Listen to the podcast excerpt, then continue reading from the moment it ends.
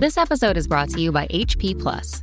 In a world full of smart devices, isn't it about time your printer got smart too? Now printing is smart with HP Plus, and the HP Smart app is how it all happens. You can print from your phone with just a tap, no matter where you are, even from your garage slash home office slash yoga studio. Huh, that is smart. HP Plus. Learn more about smart printing at hp.com/smart.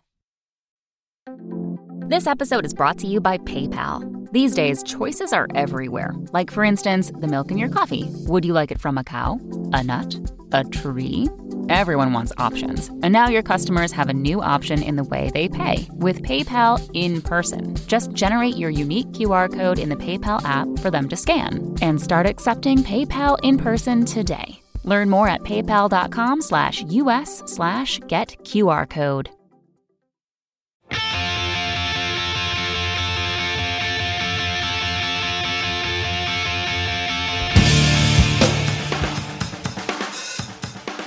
Hello and welcome to episode 170 of the Washed Up Emo podcast. I am Tom Mullen from washedupemo.com.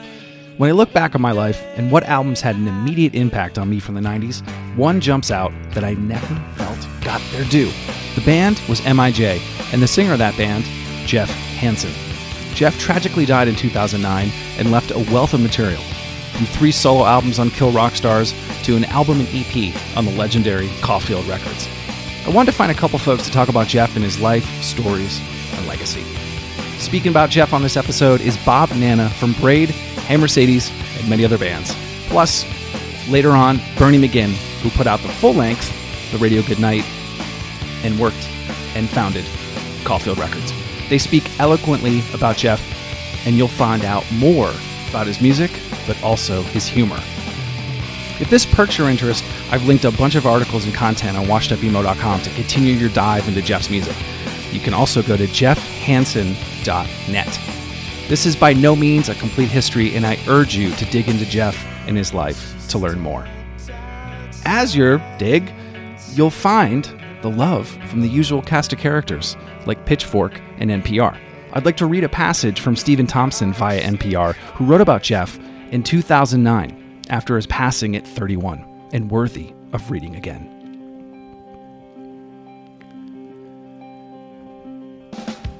We lost so many musicians in 2009, from the iconic likes of Michael Jackson to the prolifically brilliant Vic Chesnutt, whose suicide darkened Christmas Day.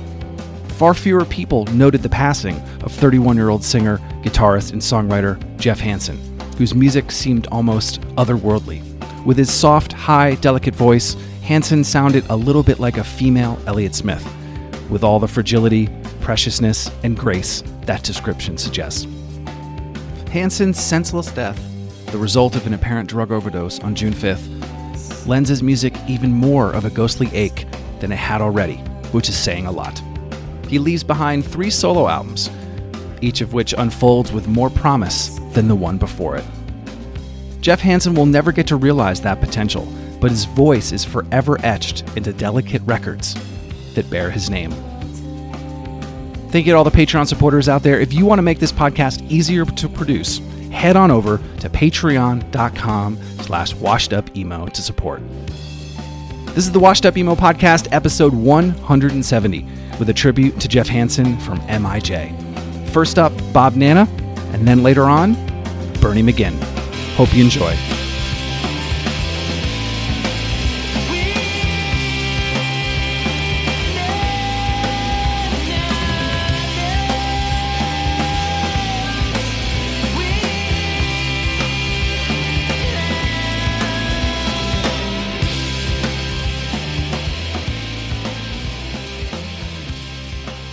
You know, MIJ, um, is, they've been around forever. I mean, when it's like Friction, I was I saw Friction played with them in '94 with Avail. It was Avail, MIJ, and Friction in, Madison. And I think I that's when I first met Jeff. But I really, truly got to know him because I went on the tour with him in 2005. Obviously, where most most of my material is, is going to come from. Uh, Braid did a cover, a Jeff Hanson cover on the Closer to Closed EP because of the nature of his solo music being what it is, like delicate. I mean, that's like maybe the best description for it. Like, I mean, he's on Kill Rock Stars, so there's clearly like Elliott Smith uh, comparison there. Mm-hmm. But it's just, I, I, it, you really don't get just how the humor, like how funny he was, and like just like uh, an like I would say like a joy to hang out with, but just like sometimes you would uh, double over in laughter because he was he was just hilarious and just filthy, filthy mouth. yeah, um, definitely played with MIJ. So that was when I first met Jeff, and then they played with Braid a few times. Then when Hey Mercedes, like fast forward a long time, when Hey Mercedes, uh, uh wait, after MIJ kind of broke up, he moved to Minneapolis. I believe actually St. Paul is actually where he was living. And then he moved in with Todd Bell's now wife. Like they, they weren't like together, they were just roommates. I'm not sure how they knew each other, but they were, yeah, they were just roommates. And so when, before Todd and Katie started, well, maybe it was when they started dating, like we would, when we were in Minneapolis, we would hang out with him. But then when Hey Mercedes was recording Loses Control in Boston, and that must have been like 2000. I could actually look it up, or mean, like, yeah, 2000. He was coming through town because he'd done. He started doing the solo stuff, and he was on tour with the Decemberists. And so we we took the night off and went to see him play uh, at the Middle East, and yeah, then it was awesome hanging out with him. He actually stayed. We we rented an apartment for the whole time we were recording Loses Control, so he came and stayed with us uh, that night. And then so around that time, I got more familiar with his music. And then when I was, you know, in this was in 2004, uh, Braid did a, the tour, and then after that, I did just a bunch of solo tours. I went to Europe with Owen, and then I did the U.S. with well this basically just the south uh, east with Jeff, and it was and and it was during Hurricane Katrina. Like it was, yeah, we got caught. Um, we got caught basically, basically in the exodus from New Orleans. What should people know about him that maybe that maybe uh, maybe if they did know the band back then or didn't like what what things it, was it his humor yeah, just how fun and funny he was, it, and especially as like a counterpoint to his his music being like I said very delicate. He as a personality, he's not he was not delicate. He would say exactly what he meant. He was not afraid to, you know, get into debates about politics or music and uh, and would just say funny you know, ha- have really funny insights into the world, basically, and also into the world that he was sort of operating within, like uh, the sort of singer songwriter genre. I was yeah. thinking too, he kind of, you know, again, having MIJ, Caulfield, like that world, and then being able to jump out of that and be on Kill Rock Stars. To be able to mm-hmm. make that leap was was pretty fascinating at Definitely. that point too. Yeah, that I I don't I'm not sure he I mean I think it was literally he sent demo. He sent a yeah. demo to them.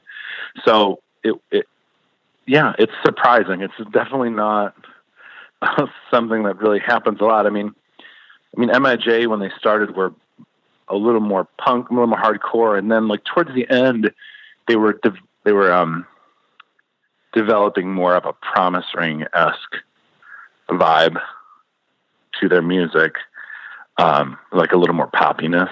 But um, yeah, I just you know it's weird. It's like how how many times has a singer or whatever, a guitar player from a band said, "Oh, now I'm doing solo stuff." And you're like, "Oh, cool," and you think you're like, "No, that's you know whatever. It's going to be what it is." Or like have like preconceived notions of, of what it is and where it's going to go and how serious it's going to be.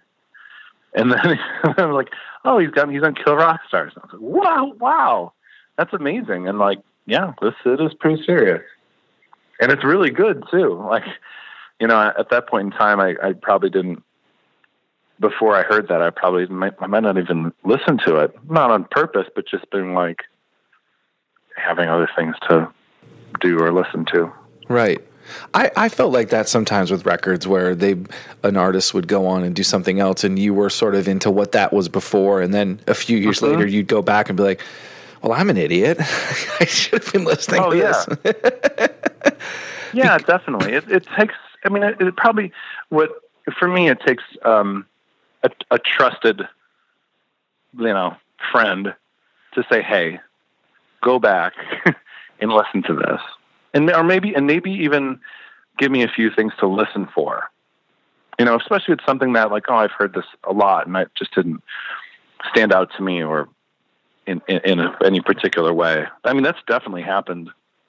Um, to me, and I can't think of any examples of, of somebody it's happened to me, but it's I've de- I've helped people get into like Jawbox, for instance, who are like, I, was, I know you love this type of music, you love this music, and I know you're going to like the band. Will you please please give them another chance? And like eventually they're like, yeah, it's good, it's really good.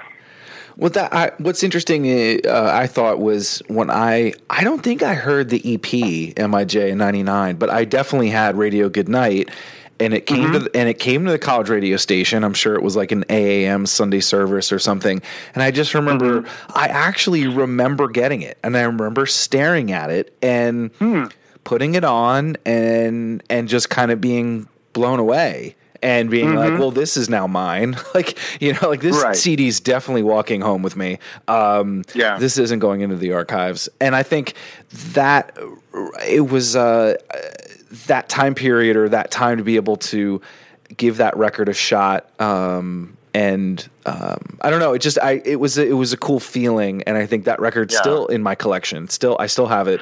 Um, Yeah, to I this wonder day. if it's easy. Is it online? Is it like in on Spotify and stuff? oh, you know, curious. I didn't check because I just al- I have my iTunes, and I just always forget to like.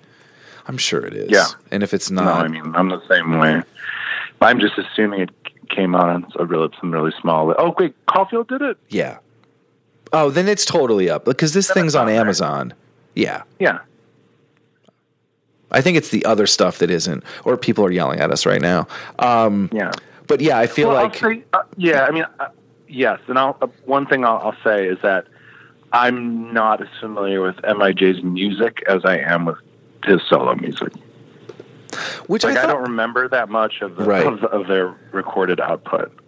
but I remember th- them playing. Yeah, I think too for for you having those experiences with him, um, and and he- you know hearing him in that in that regard, the like this this solo tours and things. Um, Mm-hmm. Were there anybody? Was there anybody like screaming out Mij songs? Probably not, right? No, no, and I mean there were, you know, you know, if you know, I'm, I'm assuming you you want to do like a Jeff Hanson episode, like for the Mij stuff, probably Bernie is the person to talk to, Right. or somebody from Wisconsin. Yeah, yeah. No, I, I was I was thinking Bernie for sure, but I think just for him itself, uh, like you said, Yeah. making that transition, doing the doing the solo stuff, um, Or- yeah. and, and and you having time with him. Yeah, there was. I mean, yeah, no one was no one was there because of Mij. Like in Atlanta, for instance, we were. It was at a place in Marietta, Georgia, outside of Atlanta, and we were sitting in the car, probably drinking beer, like waiting, like waiting for our turn to go play, and it was like kind of a weird vibe, and we had seen this like family there, like a de- clearly of two two a man and a woman and a child. And I remember we were sitting in the car just being like, "Get this fucking kid to bed! Like it is late. What is this kid doing up?" And the show is in like a strip mall sort of thing, so it was not clear to us that they were there for the show. Even we were just like, "What is this? What is this kid doing up?" It's like whatever, eleven or maybe even later. And it turned out that this family had heard Jeff Jeff's one of Jeff's songs on NPR, and and their son really liked it, and so like he ended up they they ended up like being right up front for Jeff and to talk to Jeff a little bit beforehand. So he went and made sure to relearn the song that they heard because it wasn't one that he was playing. and uh, yeah, it was just like, yeah, I mean, there were just people hearing him that just, you know, because his solo stuff is completely different than Mij. Yeah. Did you th- yeah. think when you were playing shows with him and friends that, that like were there not is like I feel like this missed me like even uh, when I was at labels and stuff, like I don't even think I realized. Maybe I wasn't paying attention to Kill Rock Stars because I was okay. at a hardcore label, but I I don't remember it. Do you feel that, like you said, the NPR, like did it get a good push? If just your awareness of it, I think it got a decent amount of push, but yeah, definitely to very specific audiences that weren't really mine or like I wasn't a part of. Um, and also, we had played, I think, on this tour. I'm not sure exactly who booked it. It might have been Jeff's person. Again, I don't remember who exactly that was. But uh, we were at this place in Madison where we were, we were playing a show, and it was this place called the Journey House. And I was like, I never heard of this place. Like, I'm looking, it's like this cafe. I'm like, man, uh, it's so weird that I've never heard of this. And he's like, well, he's like, here's the deal. It's a quote unquote faith based coffee house. And he's like, I did this tour, I believe it's with Denison Witmer. But he's like, for some reason now, I get booked into these faith based places. And he despised. it. He was so upset about it. like he did not want to do it. He was not into it at all, and would like, you know, wouldn't be afraid to sort of make his opinions known to whomever tried to come and talk to him. If that was a, even a thing, I don't remember it being a thing or, or whatever. But um, yeah, so that was again. I for some reason he at some point got looped into that. Um, you know, that area as well. And like I said, when we when we were in Boston, he was on tour with the Decemberists. He was opening for the Decemberists. So, like, it's just a complete. It was a completely different. I think know. that was it. Like, it, I must, you know, again, I was oblivious and probably didn't realize, but that was always the thing that you once you got into, if you were an emo band or a punk band or a hardcore band, like you couldn't get out. And if and yeah. it's almost like he got out. yeah. Yeah. Oh, definitely. Any other thoughts on, on songs or, or, or, from his solo stuff that you think people should listen to yeah. or uh, go back to and check out? Yeah, I mean, he's yeah the um. So what's uh, again? I, I actually the so the song that um, Braid covered is a song called "You Are the Everything." It's I didn't. It wasn't my choice to cover that one. It's not. I mean, whatever. It's good, but I just want. I really wanted to do this song called um, "This Time It Will," and that was sort of the single for the record that he was promoting when we went on tour with him. And coincidentally, that was the song that um, that family had heard on the radio. And it, it's it's an amazing song, and it, it's a really cool video that he did for it too. This time it will. Yeah. Yep. So you couldn't. So that's the one you didn't do. that's the one I wanted to do. How was that I meeting? Out, I got outvoted because uh, Damon really wanted to do um, "You Are the Everything." Yeah, and then it was. You know, I, I feel like it was. That was a, a strange time doing that EP because, uh, like I was going through a real messy breakup at the time and you know Jay Robbins was in town for a short amount of time, so we didn't have a real lot of time to work on it, and we were all we were just sort of working in these silos. So there was like a song that I wrote and did, and then a song that Chris did, and then we had our Jeff Jeff Hanson cover, which we just like learned quickly, and then there was one that was sort of like almost a a jam, for lack of a better word, which I hate. And never do. But um, yeah, but I remember uh, us coming to the studio one morning and Jay had gotten there early and put down like a piano track on it. Just he didn't even ask him to. he was just like, yeah, I just wanted to play piano on this. And I was like, oh, that's nice. That's cool.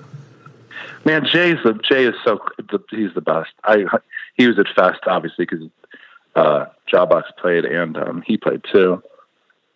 It was awesome, just great. Anything else for the Jeff thing? I mean, definitely I'll have Bernie do some uh, filling stuff, Yeah. and I'm sure he'll. But anything else from on the Jeff side? when I say he had like a filthy mouth, it wasn't like he was, you know, telling dirty jokes or something, but he just, when he had um, like conviction about something, he would say it in a um, really funny, like crude but hilarious way. And the one thing I, I, I can't, I, I'll, I'll remember, or I, I, I remember to this day, because I, I was like dying. he was up. So the, there's actually three things. There's this. There's um, playing in front of people who are eating, and then there. I wanted to just mention about when I found out that he died. Um, he was so he thought we were getting screwed out of money from one of the venues, and he was so upset about it. And he was he was like we he, was actually there's another thing I want to say, but he was like, "We are getting screwed here, Bob. We are getting bent over a Camaro in a Denny's parking lot right now." and I was just like, "What? What?" like, but I mean, he's like straight face serious. And I'm just like, "Oh my god, wow." But um, he also loved sports to the extent that you know we were touring in August of uh, 2005. Every night when we would get to our hotel, we would usually we would usually buy whiskey, like a small thing of whiskey, and share whiskey when we were going to sleep. And he would put on Sports Center, and he loved. He's like he's like this is the best time of the year for sports because uh, baseball is ending. It's like the playoffs of baseball. Um, there was some other thing that was happening. Like I- starting I up, even- football's yeah, coming out. Yeah, starting. Like there's starting to be post or um, preseason football. So he was just like, it's just awesome, and he loved, you know, he loved the Green Bay Packers. Um, and yeah, I just remember him. like I remember us watching like Sports Center uh, and whatever. The only sport I actually care about is is football, but um, you know, I would sit and watch it with him or whatever, and then just kind of zone out and go to sleep. But I remember watching one night. It was after a Bears preseason game where our quarterback at the time, Rex Grossman, uh, broke his ankle in a preseason game, and so they were they were showing this as um, you know like a highlight on Sports Center, and he because obviously the the, the Bears are um, pretty intense rivalry with the Packers, and so he was loving it. He was like, "Your season is over." Like, he, he was giving me so much shit. I was just like, "Oh God." Anyway, um, you could just you can feel him doing that now, right? You can just feel him just Yeah, giving oh, you shit. Hundred percent. Um, we played this place in Gainesville, Florida. Gainesville, a place called the Pontiac. I don't. We realized kind of quickly that we were playing some event that we didn't know that we were, but it was like a dinner thing, and he was just rail. He was so mad before he went on that he was going to have to play for people who were eating. He just was, I don't know, like he was so like morally opposed to it. and so when he got on stage, he's like, he's like, "Welcome to Olive Garden." like he just, he was just sort of made a made a joke of it, but You could I- tell to he was day- super angry. of- yeah, and that's but that's one of the things that like I really took from him. Like I just I I kind of ran with that too to be like, yeah, you're right. That sucks to have to like play to people that are eating. Like I don't like that at all. He also, you know how he um he made sure to play that one song in Atlanta. He changed his set every night for to sort of match the energy of the room, which was pretty cool. Like we played one. Most of the shows we were playing were mostly acoustic affairs, but there was a show in um, Greensboro where we played with Anathallo, which is funny. It was Anathallo and some other band. I could, I could go look, but it was Anathallo and a band, basically like kind of like a Christian bands. And so he was like, I don't know why. like again, he's like, why am I in this, you know, scene of playing with these? No, I just put Thalo. these like uh, Christian bands, but because we were playing with like bands, he his set was like heavy. Wow! Like he played like loud, loud, heavy stuff. I don't think he played any Mij songs, but yeah, he was able to um, really mix it up and make it you know work for the people. Like in a way that I still kind of don't and can't. I try, but I can't. So he seemed like um, he seemed very present of the moment and could take the energy in, which is that's pretty amazing. Yeah. Oh yeah. Yeah. And so even when he was upset about like something, when he was, you know, he was on stage, he was professional. Like he wasn't right. gonna. Um, times. So, so he, yeah, when he, he, when you when sorry. he passed away, right in two thousand nine. Yeah, I was. I mean, at the time, I was working at Threadless, and I was also writing. excuse me, writing for uh, this publication that was in the same building as Threadless called UR Chicago, and I was doing show reviews for him and and, and album reviews as well. But they had so they would send me to see a lot like whatever a lot of bands, um, and I was seeing Jenny Lewis at the time in, at the Park West here in Chicago, and I got a text from Todd, or no, I he called, and then I I, I didn't I didn't answer. I was at the at the show, and it was you know, it wasn't like a crazy loud show. It was like I can't sit here and be on the phone, um, and I texted him. I was like, "Hey, I'm at a show. Is it is this important?" He's like, "Yeah." I'm like, "Okay." So I got up and I went outside and yeah, and he told me, um, and yeah, it's I mean, I don't know if you did much digging or research into what happened. I did. I, I, looked into just that it was they didn't the, the, they didn't know if it was an overdose or intentionally or uh, unintentionally. Yeah, he does. I mean, he.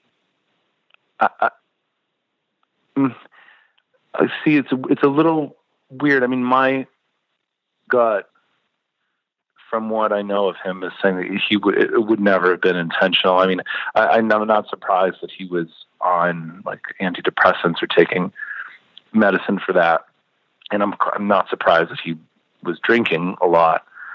Um, but I don't. I never found. See, I guess you know. I, I saw this one slice of him, but I mean, it was a pretty intimate slice.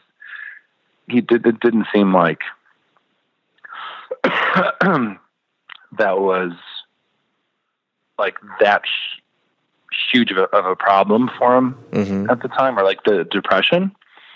Um, but that all that being said, once we, you know, once that tour was over in 2005, I really didn't see him that much in between that tour and and then getting the call from Todd. I mean, he lived in St. Paul, so I don't know what had been going on in, in between those that time. Right.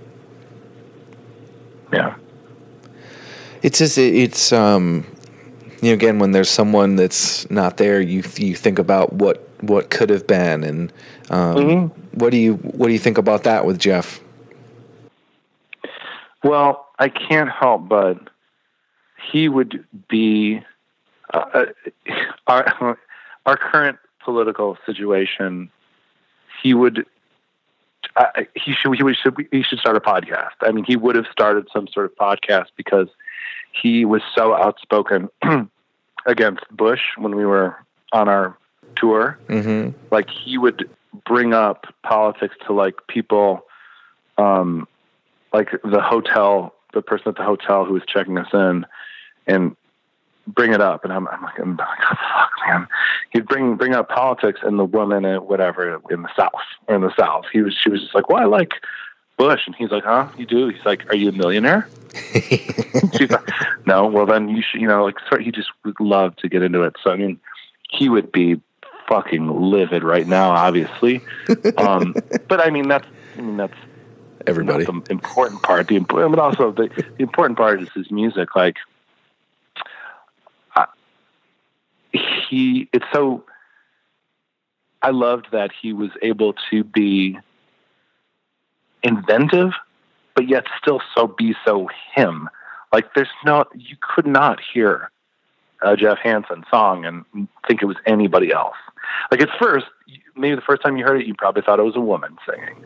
Mhm. But like once you knew his music, it, it, but I mean, like it, it's the songs were so different, but it was still him. Like, I thought he was just really skilled at not trying to be something that he wasn't, but still making it, it so interesting and unique within what he was. So, I mean, I mean, he would have undoubtedly put out more great music for sure. When comes and I need someone to take me home.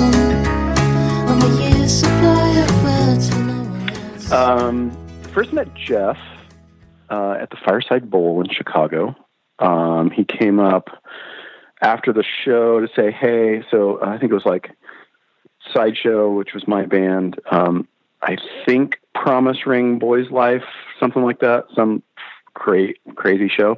But um, he, they were from Minneapolis. Can't remember the deal, but he, anyways, he was there uh, and said hello and gave me the Mij, um, the first EP that they recorded, um, and you know, so just kind of a casual, hey, check check out our band kind of thing. Um, and then we stayed in touch um, over probably the next year or so. They, I think they, the EP that they gave me was pretty dated, I, as I recall. Um, it's been ages since I listened to it, but uh, and they had just they, I think they were just getting ready to go into the studio for the um, first EP um, that I ended up releasing on Caulfield. And so, what, what was that uh, correspondence back and forth for the year? Was it a phone? Was it was it email? Was it letters? Oh, that's a good question. Um, I, there, I, there were some. It was over the uh, regular mail. Um, uh, maybe, maybe Jeff was posting on the Blabber board as well. That was the means of communication for lots of Caulfield related stuff. Uh, the Blabber board, by the way, was uh, just just an internet guest book kind of. You know, there's like leave him leave a message. You know, Right. hi, I'm from, you know, Tulsa or whatever. And um, I had just posted, put that thing up on uh, on the Caulfield Records website, and people used it as almost like a chat room or like Twitter in a way, uh, which is really kind of hilarious. Um, anyways, uh, no, I was just, um, I was really super psyched to hear the first, uh, or sorry, that second EP uh, that I ended up putting out. Um, Self titled, right? because yeah, that's right. Um, I just never heard anything like Jeff's voice, you know, and I think I think that's you know you just kind of pause and you go, wait, you know, what are we listening to here? Right. um, and uh, I was just sold immediately. So um, I was I was excited to, to put out the initial EP, and then even more excited to put out the uh, the record Radio Goodnight. Was there any response, uh, you know, press or marketing wise, when you were doing those releases, the EP and the full length? You know, not as much as I had hoped, uh, to be honest.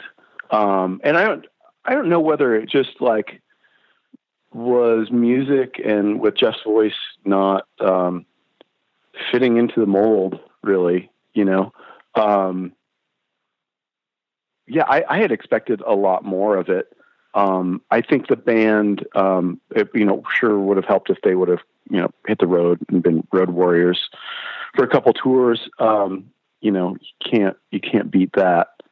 But um, I had sort of hoped that just the uniqueness of of the voice of, of Jeff's voice, um, of the great catchy songs, and then I was just uh, listening to it again the other day, um, Radio Goodnight, and I don't know. I was always really struck by the you know this like Beatles esque sort of quality, um, or or and kind of like it was hints or kind of a foreshadowing of, of the orchestral pop stuff that he was doing later.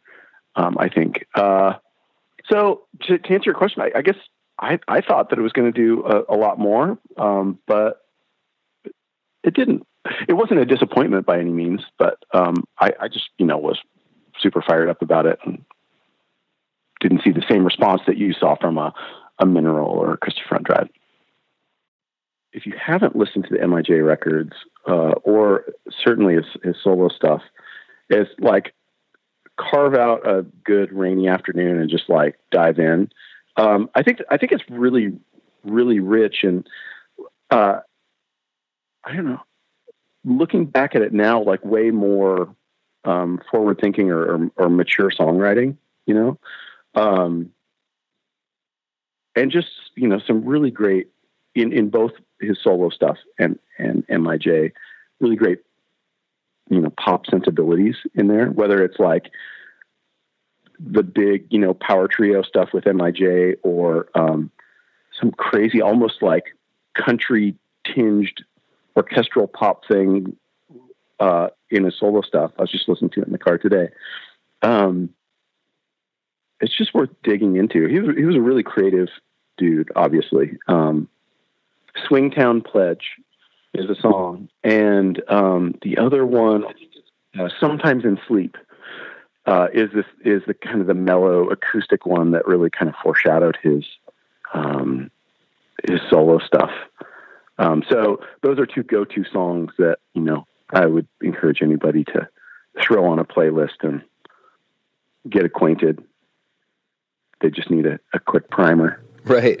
Uh, did you um, follow his career after? And did you keep in touch during his solo stuff with Kill Rock Star?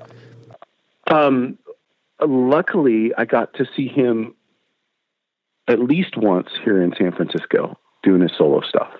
So yeah, we were able to keep in touch for a little bit. Um, and uh, again, yeah, him just being up on stage, just doing the solo Jeff thing was kind of a mind mind blower. Um, you know, I just again again the the voice and that that falsetto is just so striking. You're like and and captivating.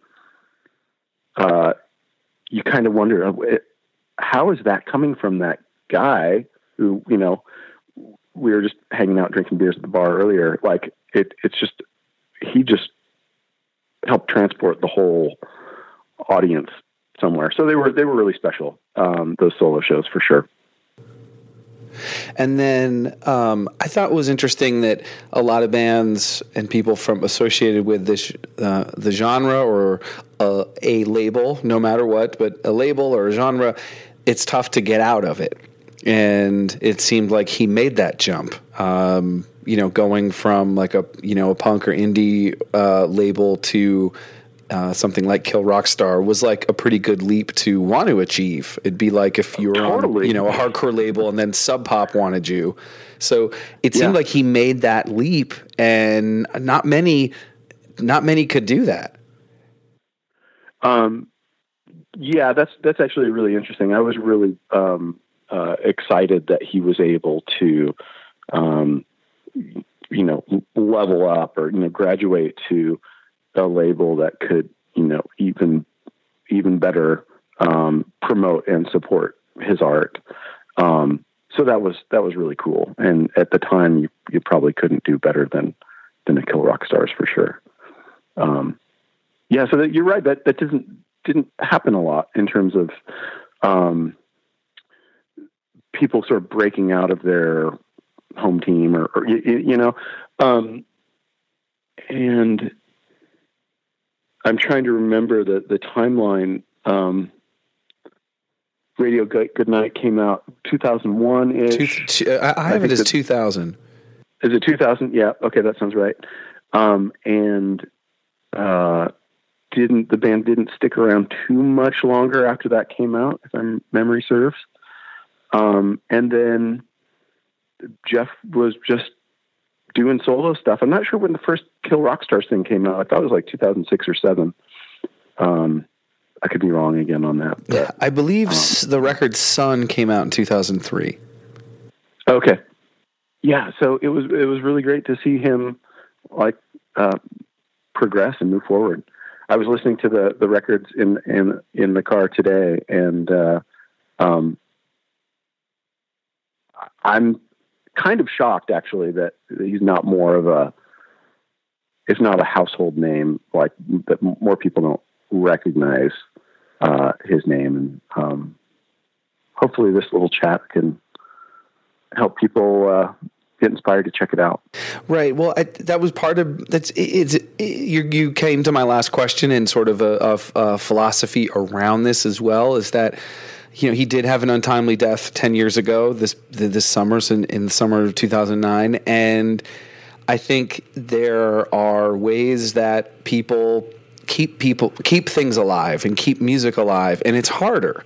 And you know, it's the Kill Rock Stars is one, or or whatever label, and if they're not constantly maybe pushing it out or adding it to playlists or whatever the marketing is at that on that day, um, things do get forgotten and things do get left, and maybe the website that they bought uh, for somebody like lapses and they don't pick it up again, and that stuff kind of, unless the Wayback Machine gets it, is Yeah. is lost. And um, I, I just think you know if someone if there was a label around, um, I mean I joke about it. Um, I've joked about it with a lot of people, but like the karate record stuff on Southern is not up on streaming, and like that's ridiculous. And I even joked about it with Ian MacKaye, and he not to name drop, but specifically like he's related to one of the dudes in the band. And I just said, Hey, when you're at Thanksgiving, can you just like mention it again? And he's like, No one's gonna care.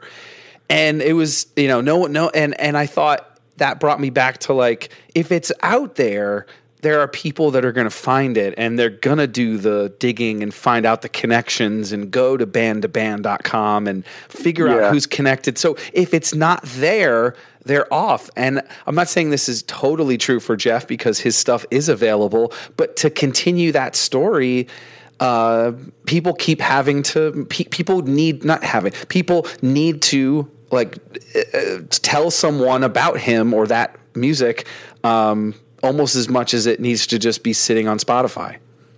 Totally. I mean, um, I think it speaks to the fact that you know um, we've we've got access to so much music now. Um, re rediscoveries are are, are kind of hard. Um, I don't I don't know. Maybe maybe if it you know pops up in your favorite algorithmic playlist or whatever, that's that's one way. But I'm I'm I, I think it's um, communities of people, uh, you know, podcasts like yours that uh, can, you know, shine a little spotlight and, and kind of uh, kickstart some some more interest in in people's music who who deserve it. Um, so ho- hopefully that happens. Hopefully it does. Uh, yeah. Uh, but yeah, they're, they're just re- the rediscovery aspect of, you know, so much good music that's, you know, still not on a streaming service or, um, and, and, and how do you, how, how do you kickstart that? Um, I don't know. Let's find out. That's part of my day job, so Yeah. I have to do that all day.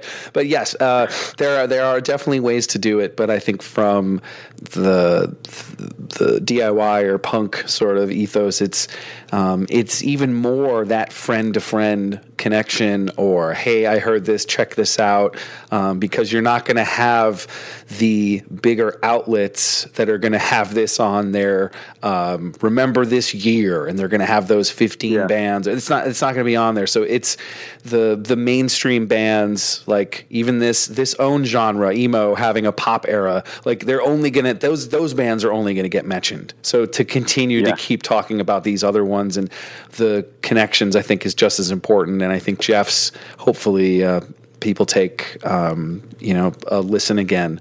Um, being that it was 10 years ago this past summer were there thoughts um, uh, when, when when it happened when he passed away what did you did you you know bob nanna told me you know uh, todd from the from braid called him and um, you know told him about it. Was do you have a memory of of of that? And have have there times been since that you've thought about him Um, yeah, it was just so uh, shocking, you know, like uh, obviously because he was so young.